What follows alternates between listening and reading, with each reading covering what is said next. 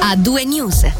Un proiettile esploso da un'auto in corsa e un uomo di 33 anni ferito. Sono questi i primi elementi su cui gli inquirenti ticinesi stanno lavorando per ricostruire i fatti della scorsa notte a Massagno. Il 33enne, come confermato dalla polizia cantonale alla RSI, è stato colpito a un braccio, ma le sue condizioni non dovrebbero destare particolari preoccupazioni. È probabile, come riporta la regione online, che ci sia un legame tra vittima e aggressore. Le autorità eh, sarebbero sulle tracce di quest'ultimo.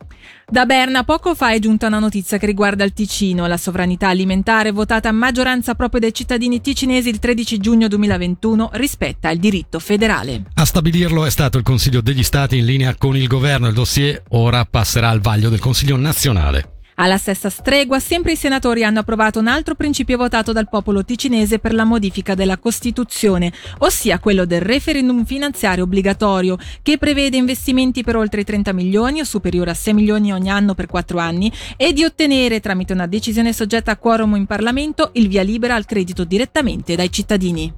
Torniamo sull'annunciato aumento delle tariffe delle bollette di elettricità e gas. L'MPS non ci sta e a oggi ha deciso di lanciare una petizione rivolta al municipio di Lugano. Settimana scorsa infatti le AIL avevano annunciato un incremento del 33,5% dei prezzi dovuto alla situazione internazionale che si traduce mediamente in circa 200 franchi in più sulla bolletta dell'elettricità. Nella petizione che potrà essere sottoscritta fino al 15 ottobre, il Movimento per il Socialismo spiega che la tariffa distribuita da AIL SA negli ultimi anni è cresciuta costantemente. Perciò intendono chiedere all'esecutivo cittadino di rinunciare all'aumento delle tariffe per il 2023. Michele Sedili ne ha parlato con Matteo Poretti. La necessità di una petizione di questo genere si spiega rispetto al contesto generale di una crescita forte, importante di vari costi della vita che vanno soprattutto a colpire chi per vivere deve lavorare eh, in cambio di un salario. Quindi faccio riferimento al rincaro generale che quest'anno sarà molto consistente, probabilmente arriveremo anche al 3,5% se non di più. Penso solo agli annunci che ci sono stati per le casse malate in Ticino con aumenti dal 5 al 10% e non da ultimo intervengono anche i costi legati all'energia e quindi è un contesto di perdita potente del potere d'acquisto delle salariate, dei salariati. Noi chiediamo una cosa molto semplice di rinunciare all'aumento delle tariffe annunciato per il 2023, quindi questo aumento del 33% che è stato annunciato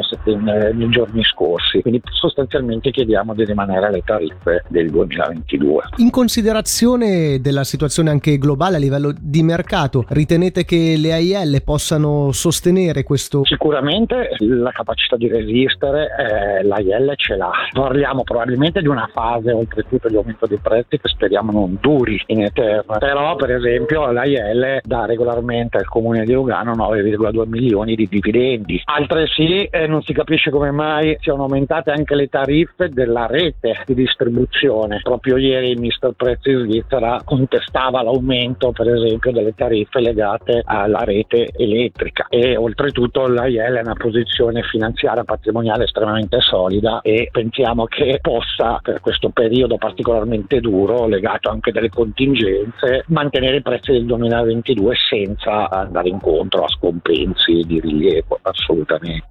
Veniamo alla cronaca giudiziaria. È stato arrestato in Olanda uno degli autori dei furti di collanine d'oro al Sun Valley tenutosi a inizio giugno a Malvaglia. Si tratta di un 25enne cittadino italiano residente in Liguria, fermato ad agosto dalle autorità olandesi ed ora estradato in Svizzera. Su di lui pendeva infatti un mandato di cattura internazionale della magistratura ticinese. Le ipotesi di reato nei confronti dell'uomo sono di rapina, furto aggravato, danneggiamento e lesioni semplici.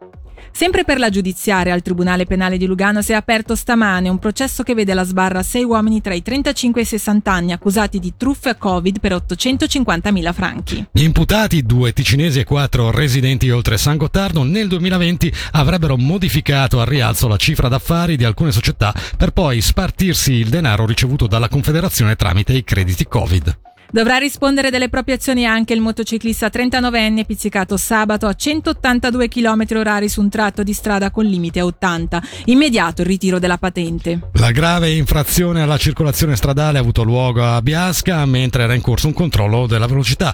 Il 39enne cittadino svizzero domiciliato in Riviera è stato denunciato al Ministero Pubblico quale pirata della strada.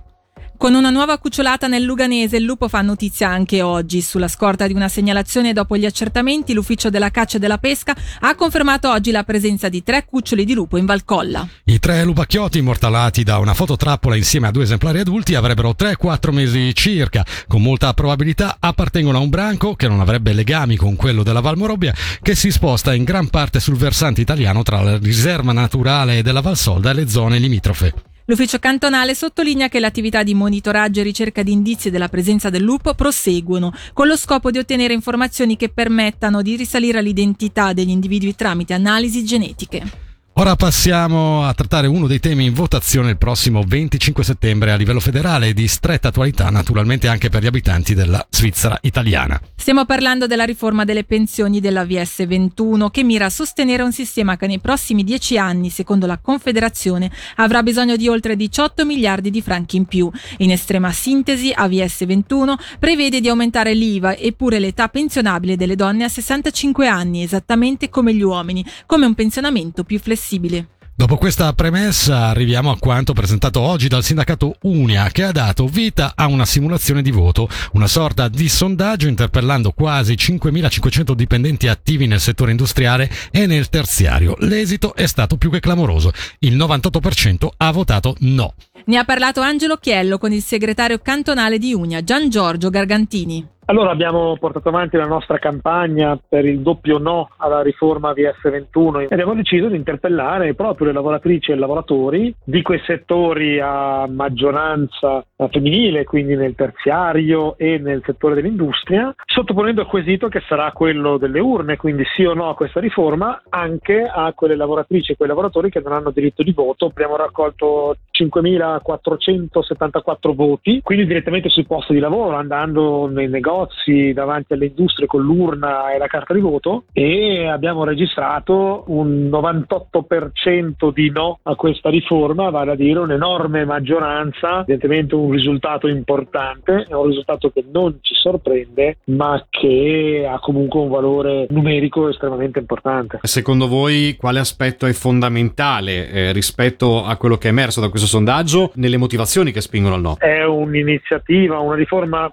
discriminatoria perché si parla di rimettere a posto i conti della VS ma lo si fa unicamente sulle spalle delle lavoratrici e questo è assolutamente ingiusto. E poi si tratta di aumentare di un anno l'età di pensionamento, quindi lavorare un anno in più, proprio su quelle lavoratrici che lavorano in settori precari dove il lavoro è estremamente fisico e molte di queste lavoratrici ci hanno anche dato la loro sorpresa perché sono settori con alti tassi di disoccupazione. Si sono chieste molto giustamente, ma perché dover lavorare un anno in più quando questo non permetterà di diminuire il numero delle disoccupate? Perché più si lavora a lungo, più sarà difficile per nuovi lavoratrici e nuovi lavoratori rientrare su questo mercato del lavoro. Nel concreto, non dovesse passare questa riforma, non c'è il rischio che crolli completamente il sistema pensionistico e non si trovino altre soluzioni? Sicuramente no, contestiamo lo stato della situazione che ha fatto dalla destra, dal padronato sui conti della DS che sono oggi chiaramente in positivo e anche sul medio termine come Unione Sindacale Svizzera abbiamo già lanciato l'iniziativa e stiamo già raccogliendo le firme per eh, consacrare una parte dei benefici della Banca Nazionale, ogni anno estremamente importanti, al finanziamento della VS. Quindi si cercano altre soluzioni che non vadano a pesare sulle lavoratrici già precarie e già in situazione difficile e sui lavoratori tutti perché sappiamo che la prossima tappa sarà l'innalzamento a tutti dell'età pensionabile a 67 anni. Ci occupiamo adesso di mercato immobiliare. In Ticino quest'anno si registra una diminuzione delle abitazioni vuote, non succedeva dal 2014, ma la percentuale di sfitti rimane comunque elevata. Con il 2,49% di abitazioni vuote, il Ticino si posiziona al terzo posto a livello nazionale. Al primo posto invece il Giura con un tasso di sfitti che sfiora il 3%, è quanto emerge dai dati pubblicati oggi dall'Ufficio federale di statistica. Cambiamo tema, 110 tonnellate di materiale sono state trasportate nel Ceresio dai diversi corsi d'acqua che sfociano nel lago a seguito del maltempo abbattutosi sul sottoceneri la scorsa settimana. Lo comunica il Consorzio Polizia delle Rive dello Specchio d'Acqua Lago Ceresio, sottolineando che tre imbarcazioni a Lugano, Muzzano e Riva San Vitale hanno operato incessantemente per rendere il lago navigabile che grazie al pettine di ritenzione del piano della stampa si è evitato che grossi tronchi potessero raggiungere la foce del Cassarate. Le zone più colpite sono state il Golfo di Lugano e la foce del Vedeccio a Mussano. A partire da questa sera, si legge nel comunicato del Consorzio, la situazione dovrebbe tornare alla normalità. Veniamo ora alla notizia di un lutto che colpisce il mondo musicale della Svizzera italiana. È scomparso Chico Berta, tecnico audio, produttore, live event manager, musicista lui stesso in gruppi come Trouble, For Sale e Centrocittà e autentico punto di riferimento per generazioni di musicisti. Innumerevoli sono gli artisti che hanno registrato negli anni nel suo studio bellinzonese K-Sound è infinita è la lista degli eventi live di cui dietro il banco un mixer ha curato il suono e Nadia, anch'io sono fra le numerosissime persone che hanno conosciuto Kiko negli anni era davvero un punto di riferimento per eh, tutta la, la scena musicale della Svizzera italiana. E permettimi con commozione di aggiungere anche qualche nota personale perché oltre alle sue competenze oh, consolidate eh, negli anni estremamente preziose era anche una persona affabile, disponibile, gentile dal punto di vista umano che mancherà a tutto il mondo musicale del Ticino, della Svizzera italiana. Certo, questa era l'ultima notizia della carrellata d'attualità regionale. Restate con noi perché tra poco parleremo, parleremo dell'autunno gastronomico e più tardi ci collegheremo con Odessa per gli ultimi aggiornamenti dal fronte.